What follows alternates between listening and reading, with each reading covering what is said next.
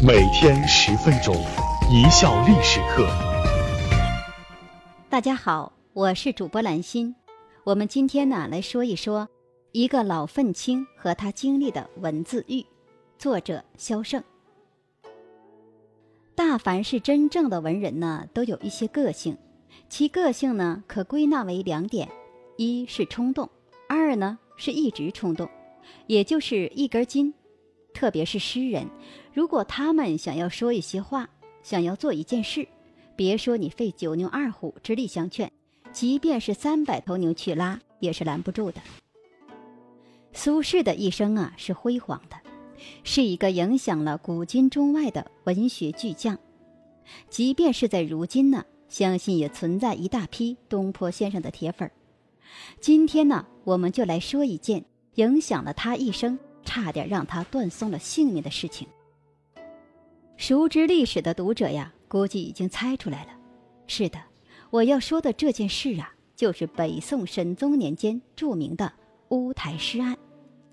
所谓的乌台诗案呢，说白了就是文字狱。两宋的政治环境相对比较开放自由，像这样的文字狱呢，在宋朝并不多见，属于个案。很不幸的是，这样的个案呢，就让东坡先生给摊上了。为什么说文字狱在宋朝是属于个案呢？给大家说一件事：在赵匡胤夺取天下之后，他曾经在宗庙里立了一块碑。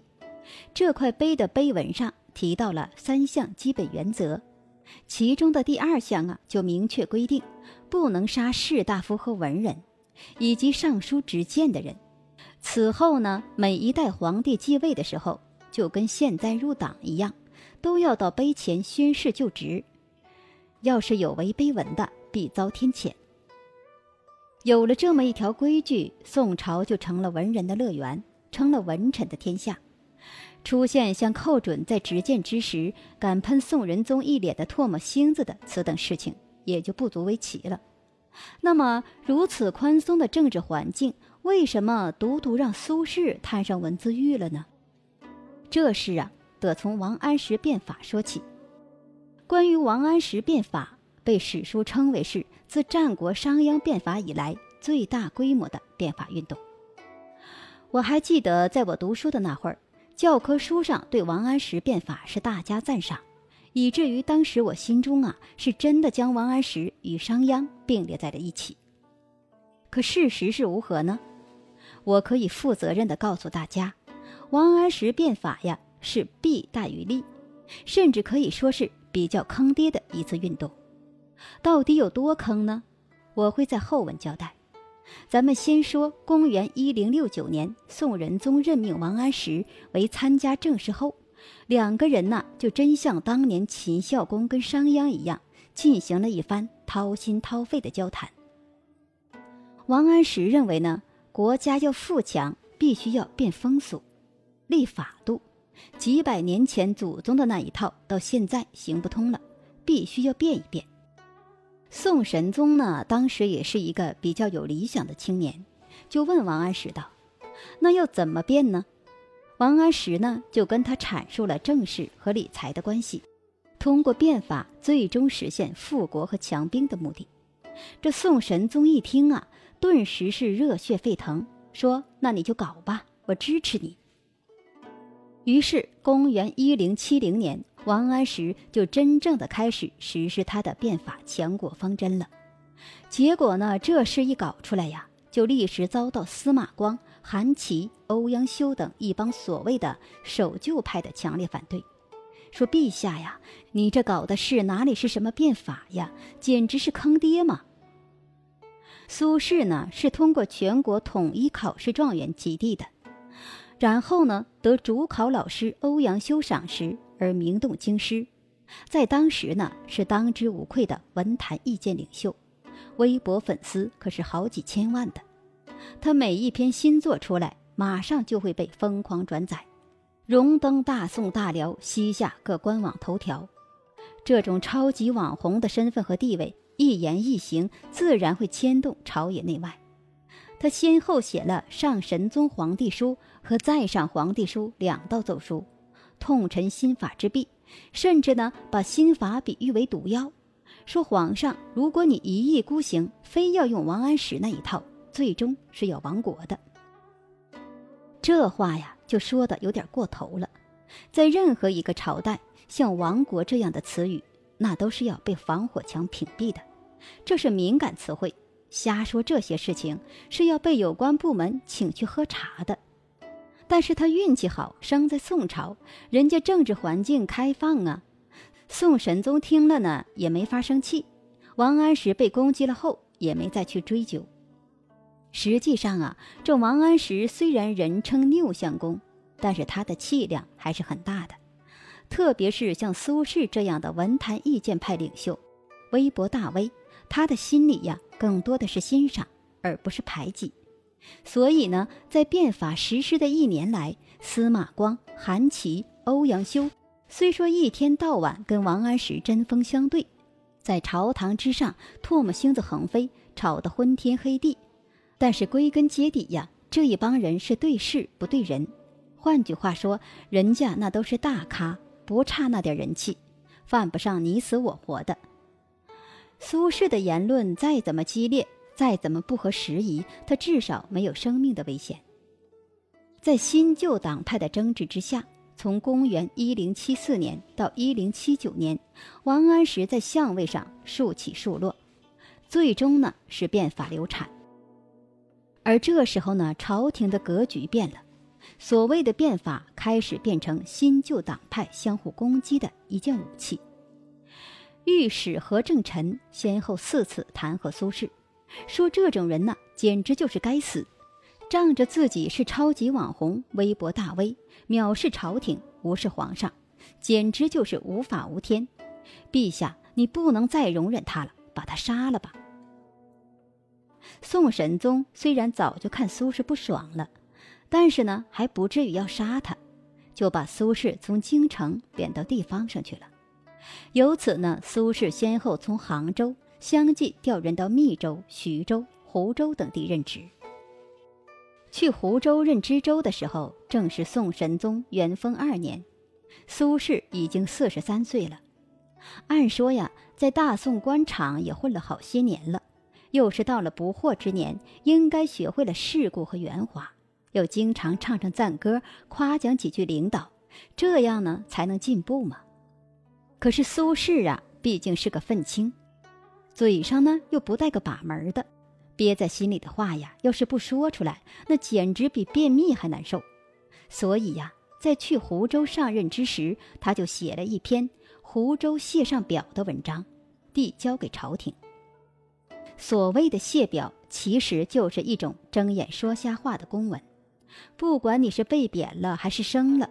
都要上书说感谢皇恩浩荡之类的假话，雷霆雨露俱是天恩嘛。可苏轼说了一通假话之后，觉得不够过瘾，于是呢，他没憋住，又说了些真话。大意是说呢，现在的那些新党派人士思想活跃，各种花色小鲜肉层出不穷，而我呀太愚昧了，且思想陈旧，不能与时俱进，搞不出事儿来。又不会像他们那样卖萌耍酷，也活该去地方就职了。其实呢，这本是些牢骚，并且稍微带点暗讽的话，没什么大不了的。但是当时啊，王安石已经下台了，一帮小人正在斗法，看了苏轼的话后，就抓了他这里的小辫子，说：“你搞不出事来，那么反过来的意思就是说我们天天在搞事了。”就算我们搞事，那也是为了朝廷，为了国家。你这么说，岂非就是对朝廷不满，对皇上不满吗？对皇上、对朝廷不满，那意味着什么呢？意味着你是一个无政府、无领导的危险分子啊！于是乎，在御史中丞李定的授意下，苏胆等一帮人潜心四月，研读苏轼历年来所作的文艺作品。从中找出其无视政府的反动词句，然后呢，在宋神宗的默许下，从湖州就把苏轼给抓回京城审问。我们都知道苏轼是一个怎样的文人，他是豪放派的代表，而且呢，在宋朝那种宽松的政治环境下，文人在文章里面夹带一些对时政的不满情绪是非常正常的。文人嘛，都有点这方面的臭毛病，激昂文字之间指点一下江山，远远不足以治罪。确切的讲，苏轼之所以陷入这样的一起文字狱，都是得益于王安石变法。在王安石下台后，朝中的那些新进派。就以变法为由，纯粹的用来排除异己了。用现在流行的一句话来形容，就是“远在湖州的苏轼躺枪了”。在入狱审问的那段时间里，苏轼对他们从文章里摘录过来，并且断章取义关于反动名义的句子，供认不讳。他很坦诚地说：“我在写那些句子的时候，的的确确是带有情绪的，并且对新法是抱有不满的。”你们现在把我当初散落在文章里的不满情绪收集了起来，并且一字一句地加以分析、解读、汇总，搞得这么辛苦，我如果想不承认都不好意思。这就是文人的情怀。要说这有情怀呢，也是好事，可有时候啊，也耽误事。他在作品中呢，尽管是掺杂了些情绪，并没有实际的反动言论，但是只要有那些情绪存在。他就敢于供认不讳，比如说“赢得儿童语音好，一年强半在城中”这一句，出自苏轼的《山村五绝》，本是描写田园风光的，这里呢却被单独提炼出来，说是诽谤青苗法。苏轼说：“是啊，这两句我的确是在暗讽青苗法的。青苗法本意是促进农业改革。”在每年老百姓青黄不接之时，或在夏秋季需要播种的时候，在自愿的原则下向政府贷款，以缓和地主向农民放高利贷压榨农民的现象。本意呢是好的，可实际操作起来后啊，就变成了政府当了地主，向农民收取高额的利息。有些地方政府呢，为了搞政绩，分摊给各级官员，每年必须完成多少份额的放贷。如此一来呢，这项政策呀就变质了，不但变质了，还变成了敲诈农民的一种手段。因为富人不需要向政府借贷，需要借贷的都是穷苦百姓，他们越借越穷，这不是害民吗？而且呢，这农民为了去城里交税或借贷，三天两头往城里跑，庄稼都荒了，小孩跟着大人跑，跑的把城里的语言都学会了。这是好现象吗？苏轼说：“我这些年历任杭州、密州、苏州、湖州等地的地方官，发现变法的效果只有一个，那就是国家越来越富了，老百姓呢却越来越穷了。用老百姓的血汗钱来充实国库，这是真富吗？”在苏轼对自己的罪行一一承认之后，御史台就上奏神宗。说这种人呢，该处以极刑，不要再留了。苏轼呢，也预感到自己可能真的要被斩了，就对来牢里送饭的儿子苏迈说：“你平时啊，只给我送些蔬菜和肉食就可以了。若是我被判了死刑，你就给我送鱼，好歹让我有个心理准备。”有一天呢，这苏迈的银行卡里面的钱呢，就花光了。需要去京城外的朋友处借钱，临走时呢，就托一位朋友说：“我要出京一趟，今天呢，就麻烦你给我爸去送饭。”那位朋友估计也是出于好心，让老爷子补补身子，就给他送了条鱼过去。这苏轼一看是伤心至极呀，于是就在牢里写了两首绝命诗，留给弟弟苏辙。但是狱卒呢，又怕他写造反诗，所以在送去给苏辙之前呢，就把诗交到了神宗的手里。神宗呢，本来就没打算要杀苏轼，看了这两首诗作后啊，被这个老愤青弄了个哭笑不得，再加上王安石等人的求情，于是啊，就放了苏轼，将他贬去黄州当团练副使，相当于地方政府的武装部副部长。经历了这一番生死后，东坡先生依然死性不改，坚持本色，这就是他后来在仕途上不顺的根本原因。感谢大家的收听，本节目由一笑而过影音工作室出品。